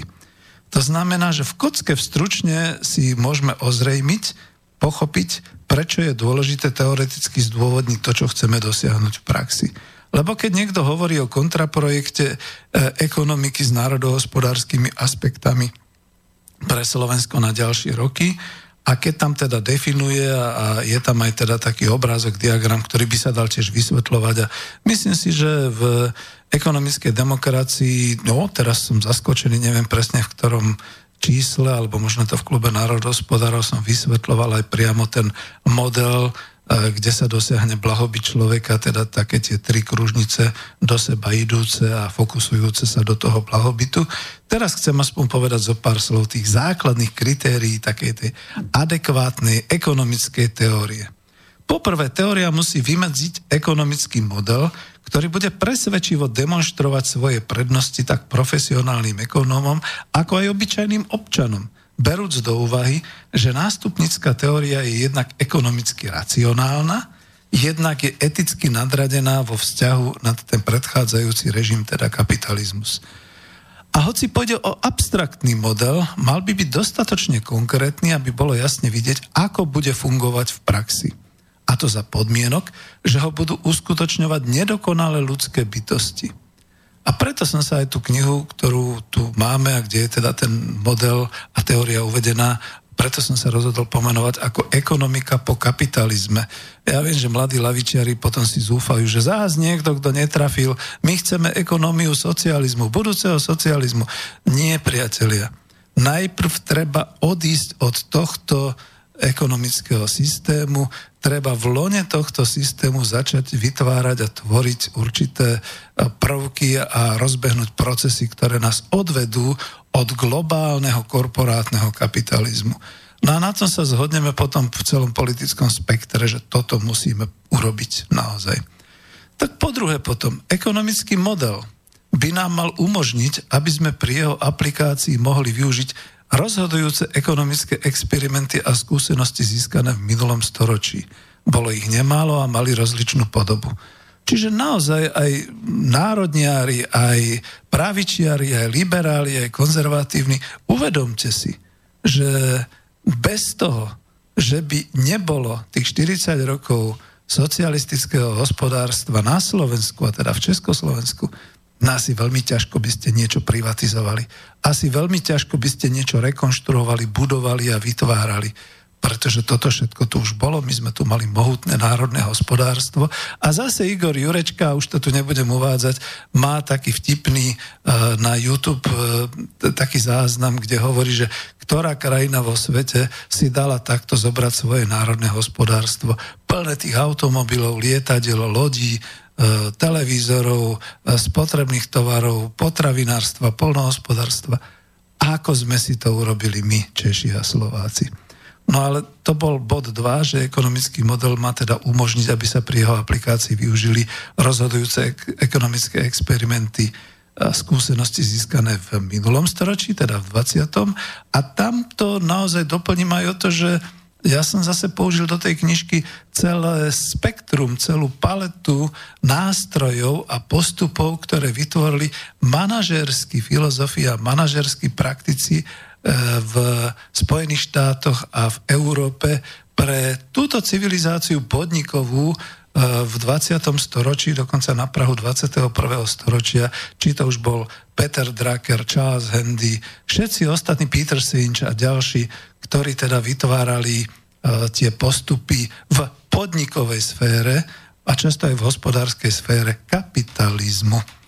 Takže ak sa chce človek ozaj dostať na cestu postkapitalistickej ekonomiky, tá nástupnická teória musí tieto procesy vedieť vysvetliť a mojím cieľom preto nie je zaoberať sa nejakými módnymi smermi robotická ekonomika alebo čiastkovými nástrojmi ako nepodmienený základný príjem, ale konkrétnymi nástrojmi v podnikovej sfére a v hospodárskej oblasti, ktoré fungujú.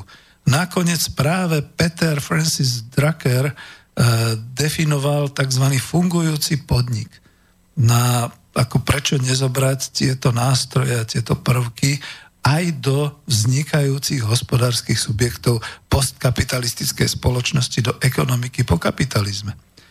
Po tretie, povinnosťou modelu bude objasniť naše porozumenie pre rozličné ekonomické reformy, za presadenie ktorých bojujú rôzne pokrokové politické hnutia a strany a zároveň poukázať na možnosti doplňujúcich reforiem. Je zaujímavé, že my už vôbec nič nevieme o tom, ako sa to dialo na Kube, ako sa to deje vo Venezuele. Teraz sme zrazu prekvapení tým obratom v Severnej Koreji. A ja si pamätám, a zase to bolo niekde vyštrachané z archívov, kde teda Tomáš Ježek, ktorého teda nemám rád kvôli tej privatizácii, že ako úradník sám spustil kuponovú privatizáciu a všetok ten neporiadok okolo toho, že on vlastne ako tiež má taký nejaký záznam, že bol v Severnej Koreji a že teda keď hovoril s tými severokorejčanmi, tak nás varoval, že pozor na to, že tam ten priemysel existuje, aj keď my hovoríme, že sú chudobní a žijú v chatrčiach a podobne, a hľadujú a podobne. Ale ten priemysel majú v rukách technokrati, ktorí veľmi sledujú svetový vývoj, techniku, ekonomiku a všetky tieto veci. A jedného dňa, keď sa uvoľní situácia, nechcem to povedať, tá chlapsky, čo s nami urobia, jak nám to vytrú. Že? A teraz sa to blíži, Čiže povinnosťou modelu je objasniť naše porozumenia pre rozličné ekonomické reformy. No a pre historický materializmus je príznačné, že inštitúcie novej spoločnosti sa nezriedka začnú rozvíjať v súčinnosti so starými inštitúciami. Nástupnická teória ekonomiky po kapitalizmu, tak ako som ju definoval aj tu v knihe, nám pomôže stanoviť, aké problémy sa môžu vyskytnúť v novom ekonomickom systéme a ako sa im možno vyhnúť. Ja som tam definoval nové pojmy, alebo teda vlastne nové ponímanie kapitálu, revolučné ponímanie zisku, ako Peter Drucker vo svojich prácach, manažerských prácach pre podnikovú sféru hovoril, že žiadny zisk neexistuje, že to sú všetko len časovo odložené náklady podniku do budúcnosti. No a napriek tomu vidíte, ako ten korporátny zisk dneska uniká do sveta, ako je to škoda, že by sme mohli byť niekde úplne inde. Takže tak. No a samozrejme treba sa zbaviť aj toho idealizmu, že bohatí sa vzdajú majetku a tak ďalej. No a nástupnická teória ekonomika po kapitalizme nám uľahčí predstavu, ako bude vyzerať prechod od kapitalizmu k novej spoločnosti, pretože by mala špecifikovať celú plejádu štrukturálnych modifikácií, ktoré by mohli nastať za určitých pozitívnych historických podmienok, ktoré by, povedzme, transformovali silne reformovaný kapitalizmus na niečo iné. Ja si to ani netrúfam povedať, že tuto píšem o tom pravom socializme, ale tú knihu dnes už majú ľudia z rôznych politických kruhov, čiže nielen z lavice, ale aj národňári, socialisti, konzervatívni. A ja v tej knihe veľmi rád by som potom, a však na to máme ten spolok národohospodárov, že by sme definovali, čo ďalej. Čo ďalej urobiť hlavne kvôli tomu, aby tá naša ekonomika, tá ekonomika slovenská fungovala. Aby sme tu mali vždy hospodárstvo, ktoré uživí tých 5,5 milióna. Nemusíme sa nikam sťahovať, nikam vycestovávať, nemusíme prijímať žiadne nové pracovné sily, ani imigráciu, ani nič podobné. Vystačíme si sami za takýchto a takýchto podmienok. Čiže to je tam definované v knižke.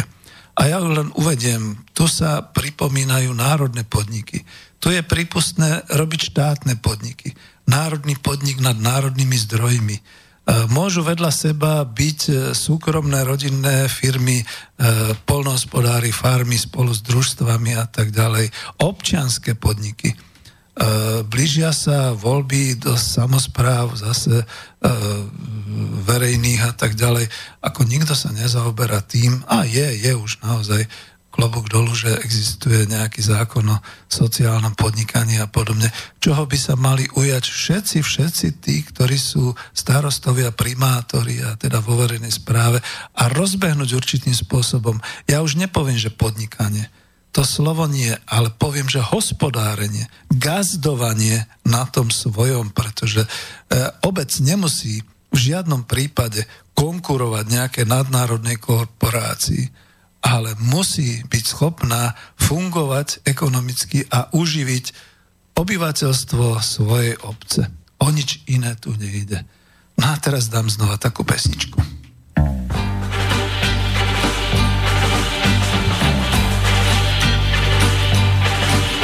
Tak ti, nebo běž, nebo jeď, vezmi nohy na ramena ti, nebo běž, nebo leď, sily hlava otevřená běž, raději hned, radši teď, v roce třeba po kolena uzlík svůj zvlád, nečekej dál, ti pryč, všeho nech, cestu znáš, přes ta pole neoraná ti, nečekej na to až, krutě padneš za ty rana běž, a když chceš, tak se taž, komu zvoní tato hra na tobě, tak zachraň, co máš. Přejdi k nadějí. Ona smije tvé stopy, rány ti skroví a trest ti pomůže nést. Přejdi Jordán, řeku všech nadějí. Snad tam na břehu druhém zas rozoráš pluhem tu step a sklidíš svůj chléb. Vádej, vádej, vádej, vyhnanče zví.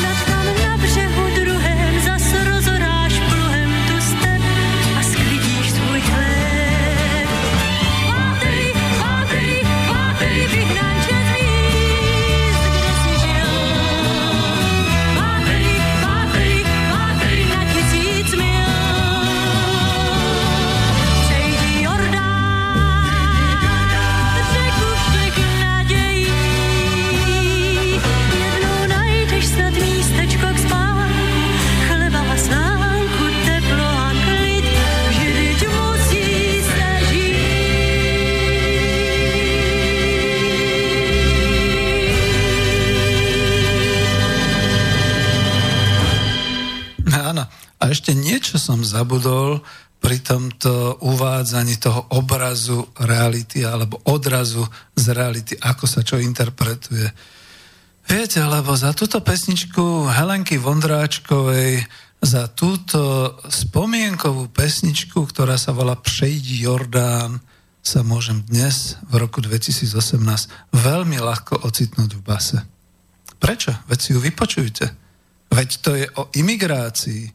Ja mám taký pocit, keby som tu mal niekoho ako Lindnera alebo s niekým, s kým by som sa bavil, tak by som povedal, no to vyzerá skutočne táto pesnička, ako keby ju púšťali vo všetkých tých afrických a azijských krajinách, a aby to bolo teda v angličtine alebo v arabštine, aby ich teda ako ponúkali, přejdi Jordán, řeku všech nádejí, čiže prekroč to Stredozemné more, nájdi si svoj prístrešok, svoje živobytie tam, kde je všetkého dosť a podobne.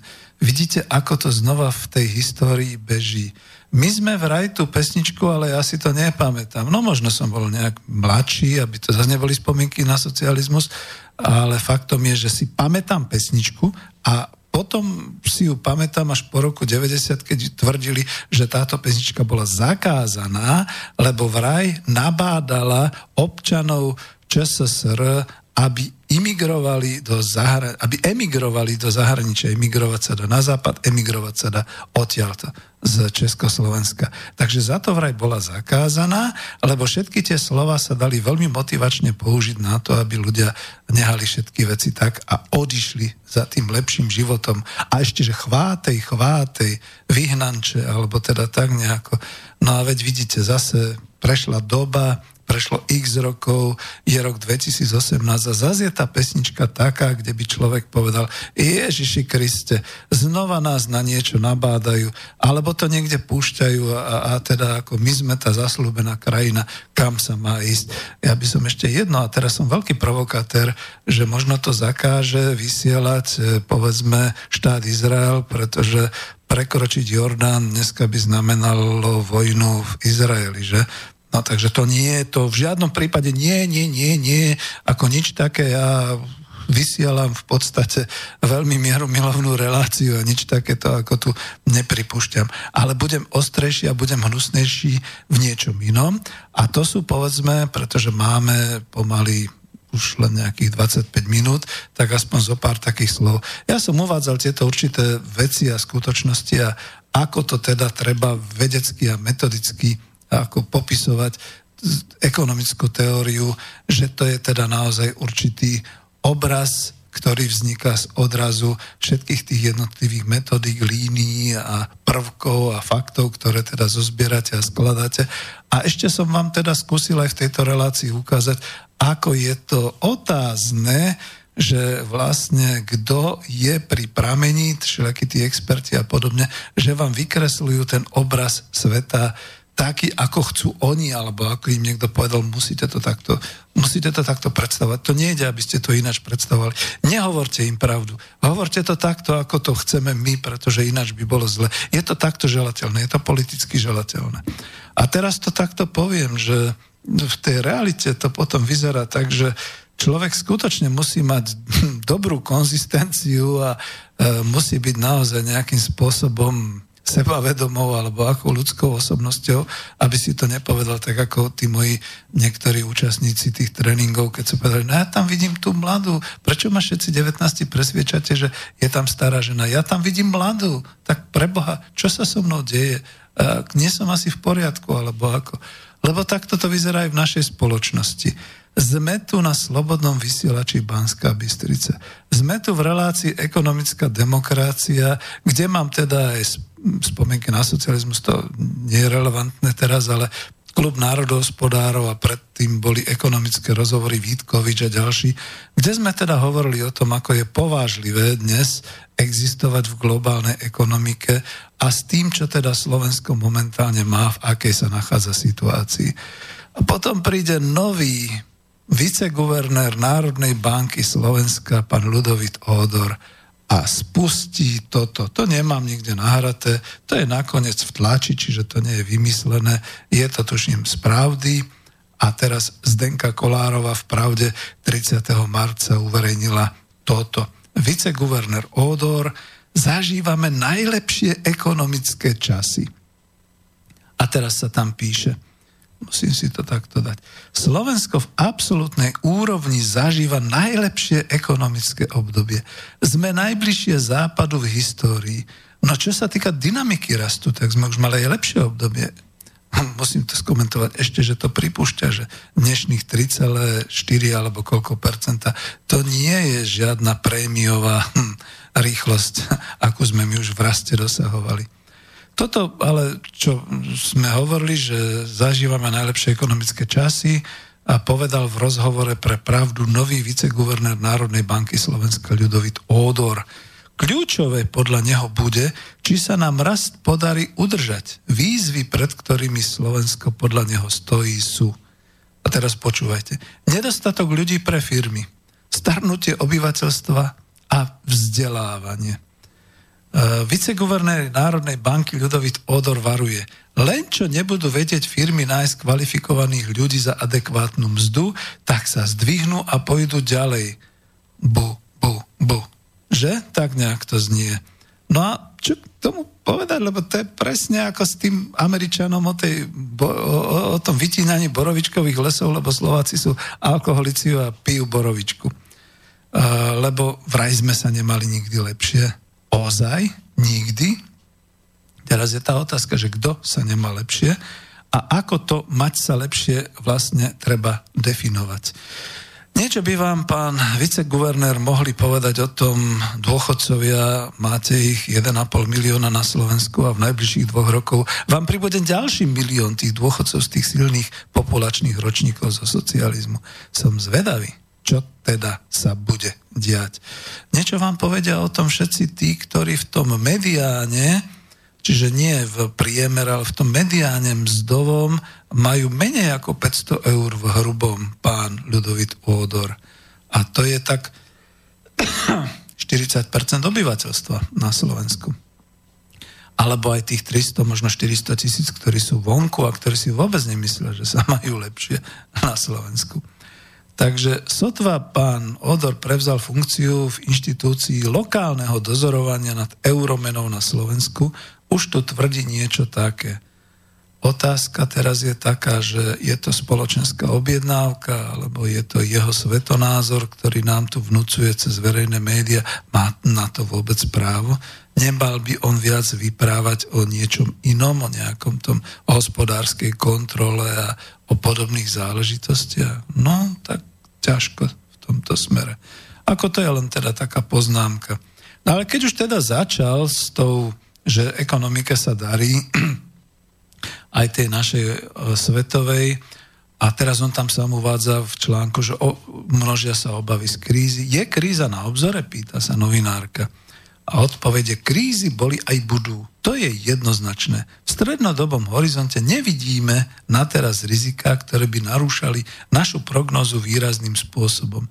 Minimálne v najbližších 2 rokoch sa očakáva veľmi dobrý vývoj nielen u nás, ale aj v eurozóne a v iných krajinách sveta, ako sú Spojené štáty a aj v Ázii. Preto sme zatiaľ optimisti. No musím poznamenať, že optimista je neinformovaný pesimista alebo aj blbec, ktorý proste nesleduje fakty, správy a podobne. V marci tohto roku myslím, že už som mal, alebo som si pripravoval realizáciu relácie o obchodnej vojne a táto obchodná vojna nakoniec potom vypukla medzi Spojenými štátmi a ostatnými krajinami, nebudem menovať, všetko tú históriu veľmi dobre hovoria, povedzme aj moji ďalší kolegovia na Slobodnom vysielači, vidíte to v spravodajstvách, čo sa deje, letia hore clá na oceľ, na hliník, na všetky takéto veci, pomaly sa zastavia niektoré exporty automobilov a toto všetko, čo so všetkým súvisí, tak ako neviem, či je kríza na obzore. Ja si to netrúfam povedať, lebo nie som informovaný, ale žiaľ Bohu, som len pitomý dôchodca s nejakým 300-eurovým dôchodkom a keby som sedel na mieste viceguvernéra Národnej banky, tak by som si dal predložiť analýzu takú, o ktorej by som potom vedel, že ju môžem interpretovať správne a nehovoril by som takéto veci. Takže čo ešte potom ďalej bolo v tom interviu? Svetová banka hovorí, že ekonomiku čakajú 3 dobré roky. To bolo v marci tohto roku, koncom marca. Od čoho bude závisieť ďalší vývoj? Odpoveď? Najmä od toho, ako sa bude dariť obnovovať rovnovážny hospodársky rast do budúcnosti. Závisí to aj od toho, ako vnímame krízu, ktorá môže prísť. Či ako opakovanie roku 2009, alebo to, že sa ekonomikám darí raz viac a raz menej, teda v rámci štandardných hospodárskych cyklov. Vidím, že je to človek hlboko veriaci v kapitalizmus a v jeho štandardné hospodárske cykly, kde po kríze nastáva oživenie, potom konjunktúra a tak ďalej a potom zase depresia, všetky takéto veci. No neviem, ja si to nemyslím, ale tak ja som študoval aj ekonomiku socializmu a pán Drahoš Šíbl na Vysokej škole ekonomickej nám veľmi podrobne a metodicky vysvetľoval, v čom spočívajú tie cyklické krízy za kapitalizmu, takže to ako nie, to už nie, dneska nie, to je staré, to je muzeálne, že? Takže to nie. Dobre, a keďže už v relácii, tuším, Ekonomická demokracia 88 z 10. apríla som oponoval pánu viceguvernérovi, trošku aspoň uvediem tuto nejaké tie oponentúrne, ani nie, že fakty, ale viete, že fakty. To je to, že v alternatívnych médiách sa k faktom nedostanete. Tie sú zakľúčené niekde v tých infokanáloch a v tých infoúrovniach týchto rôznych štátnych inštitúcií, aj keď máme vraj teda ako právo byť verejnosť informovaná a tak ďalej. K týmto citlivým informáciám sa vy nedostanete. Takže tam bolo uvedené, že tým hlavným, ako to bolo, výzvou je nedostatok ľudí pre firmy. Ale dočerta, jaký nedostatok ľudí pre firmy? Čo, vláda je tu pre firmy a Národná banka je tu pre firmy, alebo je tu pre občanov Slovenska? Vidíte, už to je ten iný pohľad. Aké firmy? Azda všetky tie automotív, banky, IT, obchodné siete nemajú dostatočne nakročené na robotizáciu? Na čo potrebujú ľudí? Ešte aj poľnohospodárstvo má technológie, ktoré priamo moderných fariem vylučujú nejakú živú manuálnu prácu. Takže kde a prečo potrebujú živú silu a prečo to tak zdôvodňujú? 10 000 východňárov živoria za sotva do 1 000 v hrubom mesačne vo vnútornej emigrácii v montovniach na západe a severe Slovenska. 100 000 ľudí vo veku 50+ živoria s platnými povedzme príjmami okolo tých 500 eur v hrubom, v neistote, berú na seba 2-3 kumulované pracovné náplne, len aby nestratili prácu a keď tú prácu stratia, sú nahraní. Pretože tých posledných 10 rokov sa im počíta do dôchodkového bodu a oni tým pádom strácajú nárok na nejaký vyšší dôchodok. Dobre, skrášľuje Smer sociálna demokracia tieto kapitalistické prvky. Sme rádi, je to určité sociálne ukludňovanie. No ale tak ako, kto si to dovolí takto tliapať o úrovni a o situácii na Slovensku? Kto tu vytvára obraz, ktorý nie je reálny s tým, čo vlastne je v situácii Slovenska, v ekonomickej situácii? Takže takto to je. A ináč ako nezachránia to ani tá Minebea pri Prešove či pri Košiciach a potom tá 5. automobilka, ktorá sa má stavať. Pretože ja dám fľašu whisky dobrej borovičky, ak Američania teda tvrdia, fľašu dobrej borovičky, dostávky, že ani pri otvorení týchto závodov okolo Košíc sa tam nevrátia títo naši východniari, pretože za prvé už budú zodratí, tam sú ročníky, ktoré už pôjdu asi možno do dôchodku a za druhé, naozaj to bude také, že pravdepodobne sa môže stať, že nenájdu ľudí za tie nízke mzdy, ktoré ponúkajú, alebo aj keď to bude 1000 a že skutočne budú jačať na vládu, aby uvoľnila možnosť migrácie, a nielen z Rumunska, z Ukrajiny a zo Srbska, ale povedzme naozaj aj tej migrácie, ktorá sa tu túla po Európe nejak strateno. Takže ak by zákonodarcovia v Národnej rade Slovenskej republiky uzákonili rýchlo minimálnu mzdu v tých sektoroch, ktoré som tu menoval, na úroveň Nemecka, povedzme, zrazu by ten nedostatok ľudí vo firmách zmizol. Ale to už som opakoval aj v tej relácii z 10. apríla. Starnutie v súvislosti s čím? Aha, s dôchodkami.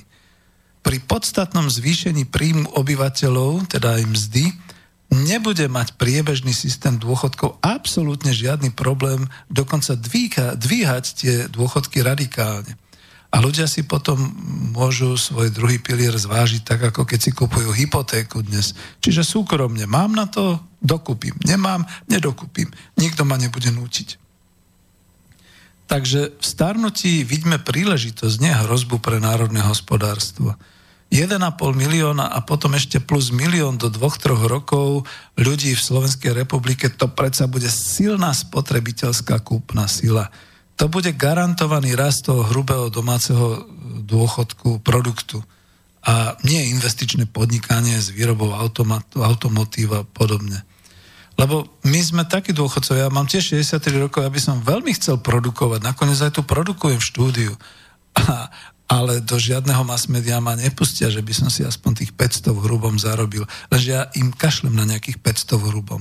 Keď už by som chcel vysielať a tvoriť si svoje relácie, tak by som chcel viac. Oveľa viac, počujete, kádrováci z Agrofertu, zo Slovenskej televízie a rozhlasu, a kde som ešte všelikam posielal svoju žiadosť o prijatie do zamestnania. No vidíte, no tak toto je. Teraz máme okolo 700 000 ľudí medzi 62. a 72. rokom života. Sú to kvalifikovaní odborníci, skúsení pracanti, ale my ich proste hodíme do dôchodku, že tu máš s Bohom. Je to pekné, že sa ide teraz robiť naozaj ten limit, to stropovanie dôchodkov. Moja otázka ale naozaj je, či sa to neobráti proti obyvateľstvu. Viete, lebo zrazu po nejakých 2-3 rokov nastane kríza, nebude možné sa zamestnať ani pod 50 plus. A ľudia budú nútení mať nejaký ten status toho totálne chudobného nezamestnaného, ktorého nechcú prijať do práce. Budú ich nútiť kopať kanále pánov inžinierov, architektov a kdekoho a podobne. A budú to musieť vydržať až do svojho 64. alebo 5. roku života. Jediný, kto sa ozval, že je lepšie dokonca znížiť strop pod 62 rokov, to bol predseda tej jednej politickej strany, s ktorým som tu viedol rozhovor na klube národohospodárov. Hanba, že takto sa nepristupuje v celom politickom spektre k nášmu obyvateľstvu. Vzdelávanie? No dobre, poďme to rozobrať. V súvislosti s čím vzdelávanie? Nie je dosť vysokých škôl a univerzít a sociálnych fakult a masmediálnych fakult. A koľko je tých masmediálistov, ktorí sa hlásia za prezidenta, za všelijaké tie politické štruktúry a podobne. Že máme málo montážnikov a murárov? No tak ale dobre, ale to sme si zanedbali v priebehu 30 rokov, že? Že nemáme učiace sa komunálne organizácie? No tak ich zorganizujme. Už je zákonodárstvo o sociálnom podniku, no tak poďme na ten smer. Mali by tam niekde pracovníci, ktorí sú 50 plus a možno aj v dôchodkovom veku, zaškolovať tých 18 plus. A nielen v kvalifikovanej práci, aj svojimi skúsenosťami. A tak trošku aj miešať tú kultúru, tú štábnu kultúru. Nedávno bol taký film s Robertom De Nirom, kde hral toho stážistu a tak ďalej. Veľmi zaujímavý film. Pozrite si ho všetci kádrováci, všetci mladí a tak ďalej. Takže takto to je. A posledné, tak nemám už ani nevolajte, už ešte sa pozriem potom na maily, ale Slovensko nie je žiadny úspešný projekt. To si tvrdím povedať, teda trúfam povedať. Slovensko je naša vlast, je to naše hospodárstvo, náš hospodársky systém a my tu nebudeme podnikať, my tu budeme hospodáriť, gazdovať. To by som rád zdôraznil aj naozaj novému predsedovi vlády Slovenskej republike. My nie sme žiadna projektovaná entita na európskej úrovni, alebo že by sme podľa nich boli, že sa tu takto už projektuje niečo voči nám. Vidíte, no tak vyšiel nejaký čas. Ja len teda poviem, že najväčší teda krik je, a to možno budeme mať v nejakej zvláštnej relácii, s tým, že ako sa hospodári v štátnej správe s verejnými zákazkami, korupcia, všetky takéto veci. No korupcia tam musí byť. Musí byť, pretože to sú verejné a štátne zákazky a peniaze, o ktoré sa uchádzajú súkromné firmy. No tak to je príležitosť na korupciu. To vždy bolo, to len my si teraz myslíme s našou 30-ročnou skúsenosťou v kapitalizme, že to je niečo choré. To je prirodzené, to je proste prirodzené tak, ako je prirodzené a neviem čo pri dospelosti človeka a tak ďalej. Málo kto sa zaoberá tým, čím by sme sa chceli potom v budúcnosti zaoberať my, to znamená, ako to vyzerá v podstate v súkromnej sfére, v súkromných spoločnostiach, s tými transferovými platbami, s tým všetkým, čo sa deje medzi korporátnymi podnikmi, medzi matkou a dcérou u nás. Pretože ja som napísal v knižke, najprv tam bola chyba, že nám odchádza ročne 200 miliárd eur pri týchto transferoch a pri takýchto všelijakých ako optimalizácii daňovej a podobne. Potom mi to tam niekto povedal, tak som to opravil na 2 miliardy. Ale po konferencii, na ktorej som sa zúčastnil v Prahe, ekonomická filozofia, zistil som, že vlastne možno som mal aj pravdu. Keď to v Čechách je ročne 300 miliárd korún českých, dobre, tak na Slovensku to nebude 200 miliárd eur.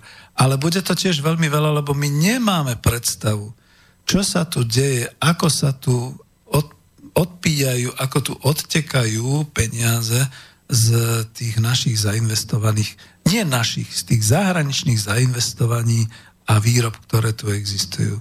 Takže takto je. A mal som tu pripravený taký nejaký článoček z Binka Fialu, vlády proti lidu, ale teraz to už nebudem brať. A už sa dotknem len dvoch vecí a tým končím. Horúce príklady zo súčasnosti, boj o mzdy na Slovensku, ale je to aj v Českej republike v tejto chvíli, v júni. Iný pohľad na mzdy je od Asociácie zamestnávateľských zväzov a iný od odborárov a občanov. Podľa Malatinského, čo je teda predseda Asociácie zamestnávateľských zväzov, minimálna mzda 635 eur v hrubom na rok 2019 je science fiction. Ja si osobne myslím, pán Malatinský, že science fiction je nasadenie robotov v montovniach, ktoré vláda už pár rokov pripláca za prácu korporáciám a to by malo byť pre občanov a nie pre roboty. To je science fiction.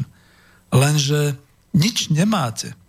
A stráviť posledných 10 rokov ako zamestnanec s minimálnou mzdou, ohrozený starnutím, opotrebovaním organizmu, kedykoľvek možný výpadok z práce, ide vám trochu aj o vylepšenie toho dôchodkového bodu a tak ďalej.